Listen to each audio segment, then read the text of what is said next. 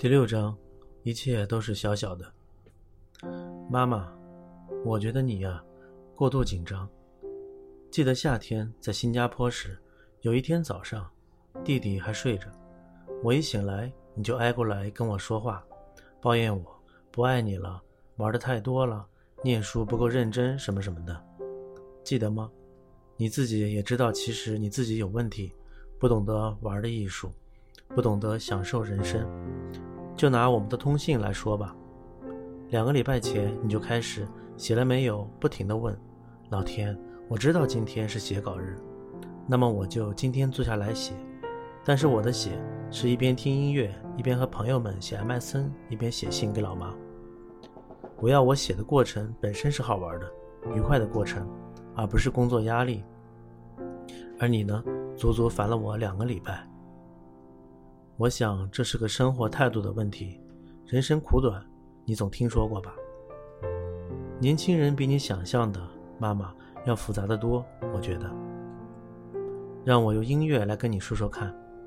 譬如狂放的1920年代，Jazz 和 Swing 流行，所有的人都在跳 Charleston。1950年代的代表作是叛逆性极强的摇滚乐，而新的一代等待崛起。然而，到了1960年代，披头士的狂热引领风潮，Flower Honor、Woodstock、Hippies and Babies，接着就越来越复杂了。1980年代分流成 Poppers 跟 Rockers，Michael Jackson 和 Madonna 的文化含义远远超过仅仅是一个歌手。1990年代已经有多元混合，Rap、Techno、Boy Band。Pop，然而现在呢，已经是二十一世纪。当你看一眼德国的排行榜前十名的时候，你会很惊讶的发现，里头有德国的 Pop、美国 Pop、Techno、德国摇滚、美国摇滚、另类音乐、拉丁音乐和 Salsa，甚至有古典的歌曲。你听不懂我的意思，对不对？哈，我们的代沟就在这里。我上面所说的没有一句我的同济听不懂，而且。我想要表达的是什么？他们根本不需解释。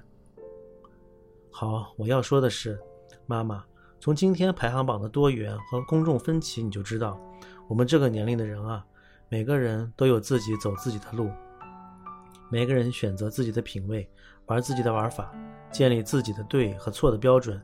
我觉得我们这个时代缺少伟大的任何特征。电视里。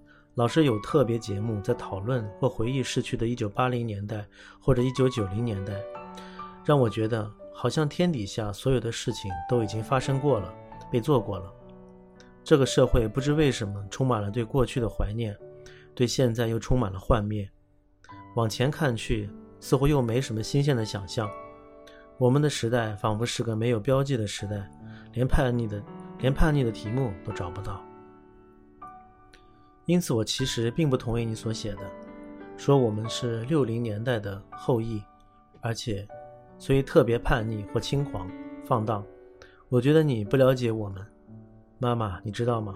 我们其实很少冲撞体制，搞什么叛逆。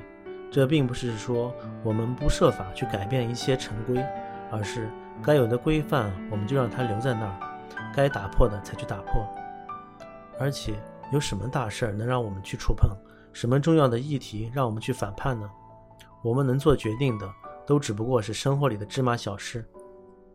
你说轻狂，我是挺懒惰的，没错。但我很多同学可勤奋向上，但我很多同学可勤奋向上的很呢。很多人早就计划的好好的，明年夏天毕业了之后要干什么。很多人已经准备要读到博士了。老师们也越来越紧张，给我们极大的压力。从现在到明年毕业前，我们会每个礼拜都有考试。德国失业率如此之高，年轻人其实有点战战兢兢，几乎到了谨小慎微的地步。他们几乎太知道，没有好的教育就得不到好的工作机会。人生毕竟不是一场没完没了的 party。而我有多爱玩呢？即使是旅行，够了也就够了。新鲜的地方、新奇的经验也会让人疲倦。这时，你就只想圈在自己的房间里，安安静静的看一张唱片，或者和一两个好朋友坐下来喝饮料，聊聊天。妈妈，我不是个兽性发达的叛逆少年，所以请不要下断语判我。问我，了解我，但是不要判我，真的。安德烈，我想狂奔一番，在学校里，我想嘶吼一番，用我的肺。我刚发现这世上没有真实世界这回事儿，只有谎言迫你想法穿越。John Mayer，没这回事儿。青年日记。